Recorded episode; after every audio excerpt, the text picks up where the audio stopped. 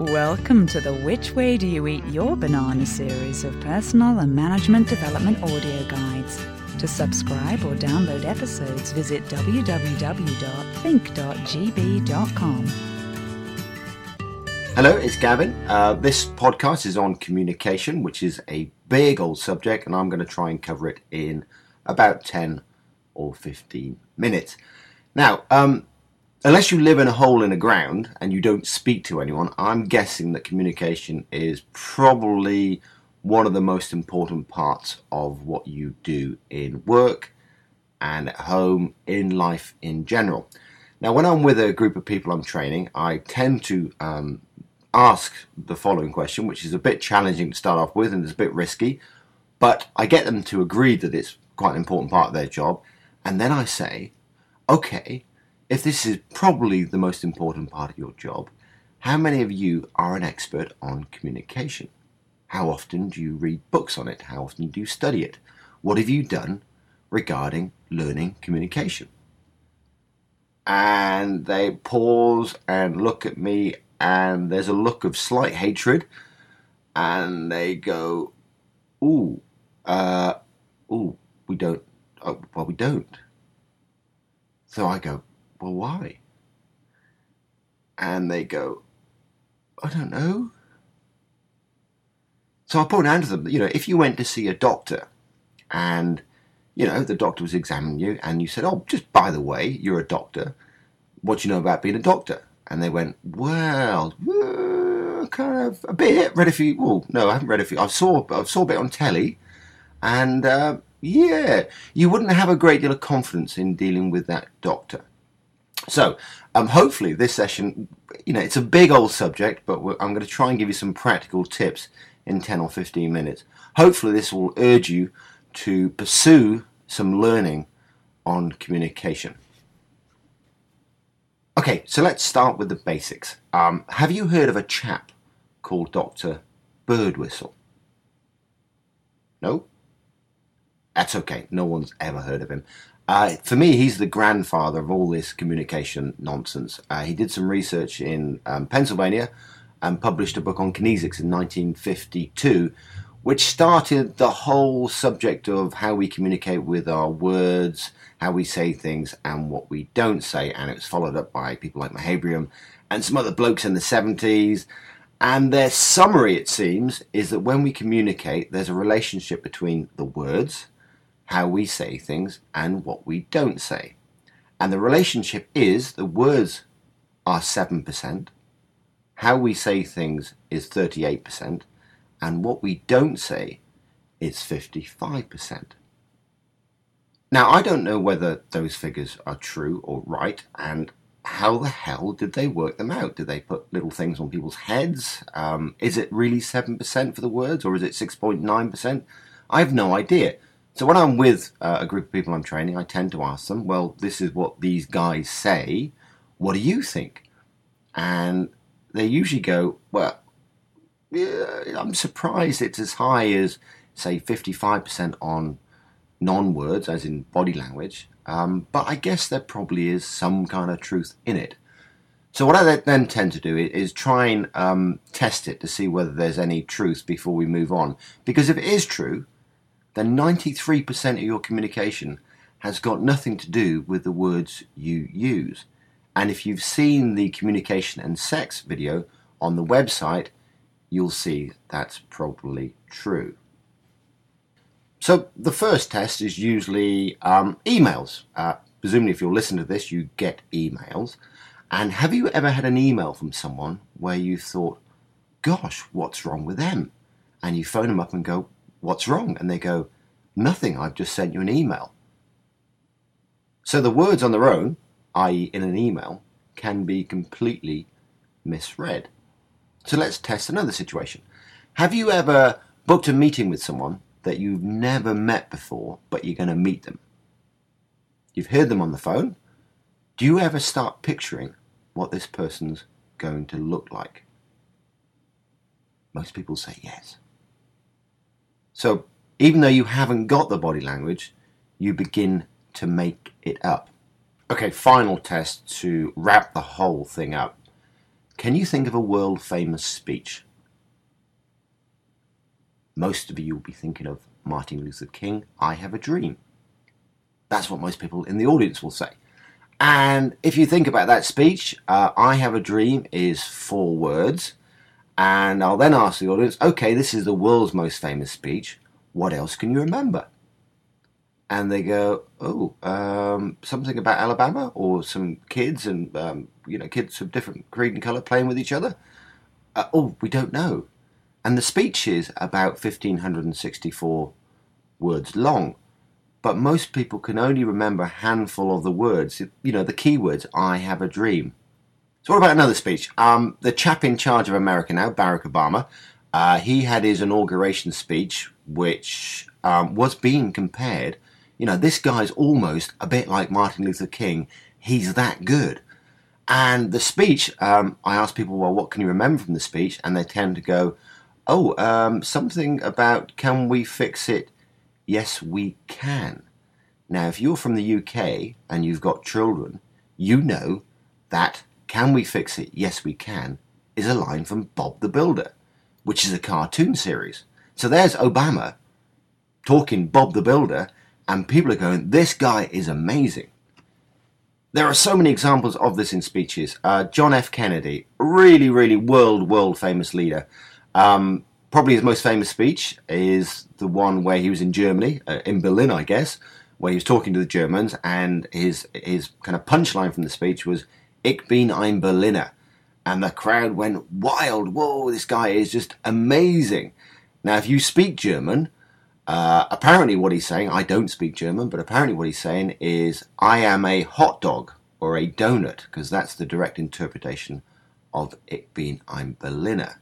So there he is, JFK, talking to the Germans, saying he's a hot dog. And people love it. So his words are nonsense, but how he's saying it and what he's not saying seem to carry him through. Churchill, another good example. We'll fight them on the beaches. And interestingly, he said that on the radio. So, but most people picture Churchill um, with a big cigar and the big bulldog face when he says that. But most people only remember "We'll fight them on the beaches," and it was quite a long speech. And it would have to be because if he just said we'll fight them on the beaches, people would go, uh, okay, well, what else are we going to do? You know, have we got any tanks? Are we going to, uh, got any boats? Are we going to have a bit of a plan? Or we're just going to fight them on the beaches?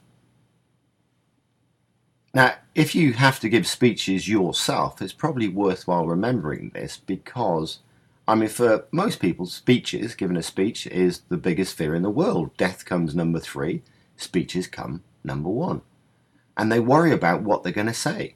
But as you know now, it doesn't really matter as long as it's in context. It's how you say it and what you don't say. And that's whether people will believe what you're saying. Because when your words and how you're saying things and your body language are lined up, you are congruent, which means you're truthful with yourself, so they will believe you. Okay, so hopefully there's enough proof there in your own mind that this relationship um, between the words, how we say things, and what we don't say has some reasonable truth. Now, when you're communicating with someone else, if you're getting on well with them, the words you're using, how you're saying things, and what you're not saying will be matching or mirroring the other person. Think back to the last time you had a good meeting with someone. Go on, have a good think. You've had one or two. Now, if you had a magic video camera and you could play that meeting back, what you would find is that the words you're using, how you're saying things, and what you're not saying are reasonably aligned with the person you're with. Now, with that magic video camera, go back to the last time you had a bad meeting. Now, the words you're using will probably be different, but they don't matter that much. How you're saying things will be quite different, and your body language will be very, very different to the person you're miscommunicating with. Now, when I'm with an audience, I'm training, um, I kind of ask them if you're having a bad meeting and it's not working, your communication's not working, and you can't get your point of view across, would you try and change what and how you're saying it? And for most of them, some people don't. Uh, they're just a bit weird, I think. For most of them, they'll go, "Well, yeah, of course we would. You know, would give it, you know, give it a different approach. You know, would have it go a different way." So I then say, well, okay, so you're changing how you would say it. Have you ever thought about changing your body language as well? Some of them go, well, yeah, but most of them go, uh, no. When we are getting on really well with someone else, we match the words, how we say things, and what we don't say. And this is called rapport, which is a really deep level of communication. And this happens naturally. If you think about it, if you go to a pub, I go to pubs quite a bit and just watch people. But if you watch some city gents in a pub, they're all having a chat, they're getting on well together. One person pulls his Blackberry out. What do the rest do? They do the same thing. If you go to a dinner party where everybody's getting on very well, they all seem to know when to get up and leave. And actually, during the whole evening session, they'll be sitting very similar to each other. So when it's going well, we naturally match our communication styles. Which then means if it's not going well, all you have to do is try and get that match back and do what the other person does in terms of the way they say things and what they don't say. And this will help you get into rapport. Now, this is a really, really big subject, but by just adopting some of these simple principles, you'll have a massive improvement in how you communicate with people. And I would urge you to do some further research because communication is probably the most important aspect of your life. So, what I'd like to do is give you some tips on the 38%, as in how you say things, and the 55%, what you don't say. If you don't mind, we'll skip the 7% because it's such a small percentage. And also, to be honest, you should be okay with the words. Okay, so let's dive into the 38%. So, this is how you say things, which is your tone, your pitch, your timbre, whether you're speaking in visual, auditory, kinesthetic, gustatory, olfactory, whether you're doing detail or whether you're doing big picture stuff. Now, some pretty basic stuff here. If you are given, say, a presentation to people and you want to come across as passionate, but you're so nervous that you come across as meek and mild and uh, then the audience won't be passionate about what you're saying. So if you are saying things, make sure your voice comes across to match the mood you want to get across, if that makes sense. So if I say, I really enjoy making these podcasts. And I hope you get something out of them. Then actually, you're probably thinking, I don't think he does enjoy it, and I don't think I'll get anything out of it. Whereas, you know, the words are, I really hope you enjoy these podcasts, um, and I really hope you get something out of it. If I change the way I'm saying things, then the impact of the message changes. Simple as that. Pretty basic stuff, I know, but I'm amazed at how many people don't just do the basic stuff. If you want to be passionate, make sure you sound passionate or enthusiastic. What I'd like to do now is dig a bit deep into two segments of the how you say things. The first part is around your senses. So the senses are visual, you see things, auditory, you hear things, kinesthetic, you feel things or touch things, olfactory, you smell things, and gustatory, you taste things. Now, for the sake of um, this podcast, and I guess, you know, if we're looking at business stuff as well, we'll ignore the olfactory, the smelling stuff, and the gustatory, because you don't really lick people when you're in communication, or you don't smell them as they walk into the room. Uh, one bit of advice if you stink, I suggest you sort that out because that doesn't help with your communication. So we're just going to concentrate on the visual auditory, and kinesthetic. So when we communicate or talk, we tend to talk in pictures. Um, I can see what you're saying. Auditory, um, I can hear what you're saying. Or kinesthetic, that feels right to me. And like most things, we tend to have preferences on how we operate. For example, my main preference is kinesthetic, um, but I have also a very strong visual sense and I have virtually no auditory sense when it comes to communication. An example of this is that if people are trying to um, communicate something to me and they're just talking to me, I really don't get what they're on about. And I tend to get them to go to a flip chart or grab a piece of paper and show me what they mean. And then I grab that kind of paper and I play with myself, which is a very kinesthetic thing to do. And once I do that, I can understand what's going on. So if you're trying to communicate with someone and you notice they're very visual, then can I suggest that based on the 738 55% rule, you do it like them. You become visual. If they're kinesthetic, you become kinesthetic. So, how do you know what their preference is? Well, you could give them a questionnaire, which is a bit weird, or you could just listen to them because people give clues um, on how they communicate. For example, visual people. Visual people tend to talk quite quickly. Uh, their hands and eyes are all up in the air because they're thinking pictures.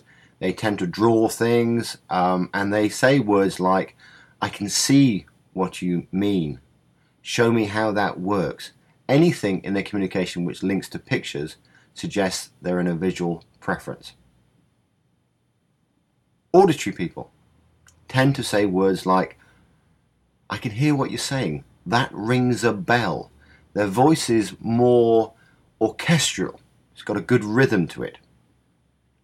Kinesthetic people, and I know when I'm with a kinesthetic person because it just feels right, I just feel like I'm with a fellow brother, tend to talk in more of a slower, hippier kind of, yeah, kind of way. And they like to touch things and feel things. They're probably more comfortable hugging people. And they say things like, I can't quite grab that, or that feels right, or it's a bit rough. So their language is about touch and emotion. Now, you've probably got a, a good guess on what preferences you hold um, just from the descriptions. But if you'd like to complete a quick questionnaire, there is one on the website. It's only 15 questions long. It's not the greatest scientific questionnaire I've ever seen in my life, but I found it quite useful when I did this a few years ago because I used to think I was only visual. And the questionnaire suggested I was actually strongly kinesthetic, backed up by visual, which surprised me. And it's only when I started doing these podcasts I realized that my voice is very kinesthetic. I always thought I had this squeaky high pitched voice, but I sound like some old hippie from the 70s. Also, people who know me would say I have that slightly lived in look. If you see me on the website on the video podcast, you will kind of see that I don't quite look as smart as I should do. I look like I've lived in myself for a bit. If you find out what your natural preference or preferences are, then just be aware of them because when you're communicating with other people, if they have different preferences, it means that your communication is probably mismatched on the how you say things. So just have a go, just observe people, watch the conversations, and have a go at changing your style when you see the other person being different to you. So you can take this to a really high level. Have a look at world famous leaders who have made a massive impact on the planet. People like John F. Kennedy, Churchill, Gandhi, Mandela, they tick all the boxes on visual, kinesthetic, and auditory. Visually, they look right. You don't have to be good looking, but there's something about you that looks right. Auditory, you sound right, your voice is interesting, it's got rhythm, momentum. And kinesthetic, they move your emotions. So that's examples of world leaders who left a big impression. There are plenty of leaders in the past or around now who don't quite make the grade on visual, kinesthetic, and auditory. I'm from the UK. Our current boss of the UK is Gordon Brown. Um, mm, um, he seems to miss all the boxes on that one. And in the past, we've had some brilliant politicians um, who didn't quite make prime minister. A good example would be Michael Foot, by all accounts, a genius, but just didn't look like a prime minister and therefore didn't become the prime minister. Okay, so I think that's probably enough covered on visual, kinesthetic, auditory. There's only so much you can do on a podcast. Um, if I were you, I'd just observe people for a while, observe yourself, and watch this visual, kinesthetic, auditory in play. I kind of get it in my life quite a bit because I'm very kinesthetic and I come home after a hard day's work and all I want to do is lie in this big comfy couch. It's a very kinesthetic couch but I know that my wife is very visual. And when she comes in, even though I work really hard all day long, all she can see is some fat bloke sitting on the couch, spoiling her visual display. I've learnt to go to a different room and lie down and find a different couch. Okay, the second part of the how you say things I'd like to dive a little into is how we take in information. And generally speaking, there are two types of people those people who like the detail and those people who like the big picture. If you've done Myers Briggs before, the detail people will be sensing and the big picture people will be intuition. If you've done NLP, this will be chunking up or chunking down. So let me give you a quick description on both sides so you can um, have a guess at which is your natural preference. You do both sides of detail and big picture, but it's usually where you start and where you finish. A good little analogy for this is um, if you had a pen and a piece of paper and you signed your name with your normal right hand, let's say you're right handed, that would be easy and comfortable. If I asked you to switch hands and sign with the other hand, it's a lot more difficult. You can do it, especially if you practice it, you'll get better, but it's more difficult. So if you're communicating with someone and you're a detail person and they're a big picture person, then basically what you're asking them to do is write with the wrong hand. And this makes it very difficult for them to attempt to understand what you're trying to say. So the secret is is to find out what you're dealing with and communicate in a way which is best for them. So if they're big picture people, give them the big picture. If they're detail people, give them the detail. So let me give you some quick descriptions on both sides and perhaps you can make a, a judge for yourself on what your natural preference is. For some people this is quite clear. For other people they've just become very good with their right hand and their left hand. Now, the detail people, or if you've done Myers-Briggs sensing, or NLP would be people who chunk down these people usually require the facts, the evidence, and the detail, and they're usually very good with detail because they can see it. When they do their bank statements, they usually have some kind of process for their bank statements. When they want directions to go somewhere, they usually like them to be quite specific. When they describe films, they'll take you through the whole film. Well, this film started in 1940, starred Al Pacino, took him through his early years, then he went to war, came back, fell in love. It's basically a chick flick. So they'll build up to the summary through the detail. Now, the other set of people see the world from a different end of the telescope. They like to see the big picture first of all. So they're looking for the broad description of what's going on. And if they require it, they'll take you down into the detail. These people, for bank statements, generally speaking, they don't really do them. Um, directions, it's more about roughly where is it and I'll make my way from there. When they describe things, they tend to be more of a summary. So going back to that film description, it'll be, well, it starred this guy who looks a bit like Al Pacino. It's basically a chick flick. Now, a couple of years ago in the UK, they had a program on BBC um, about um, this kind of thing, people taking in the detail and the big picture. And what they did, they tested people with a proper questionnaire. And then they hung a tea bag on a piece of string from the ceiling and they asked the detail people or the sensing people to describe what they saw. And they went, uh, it's a tea bag. And then they asked the intuitive people to describe the same thing. And the intuitive said, ooh, it's a bit like a spaceship. So a tea bag on a string from a ceiling, two very different interpretations. Um, now, worldwide research suggests there's a 50 50 split on people who prefer detail and people who prefer to start at the big picture. Have a go at finding out what you are, and just make sure when you're with the other type, you try and communicate in a way which is best for them so they can write with their right hand rather than their left hand. Okay, moving on, I'd like to um, have a look at this body language area, which covers, according to the experts, over half of your communication which, if it's true, is really scary. Over half of what you do has nothing to do with what you say. Think about it. Body language itself is a big, big topic, and I still study it and read information on it, probably weekly actually, because I find it such a fascinating subject. It can be very simple, and it also can be quite complex.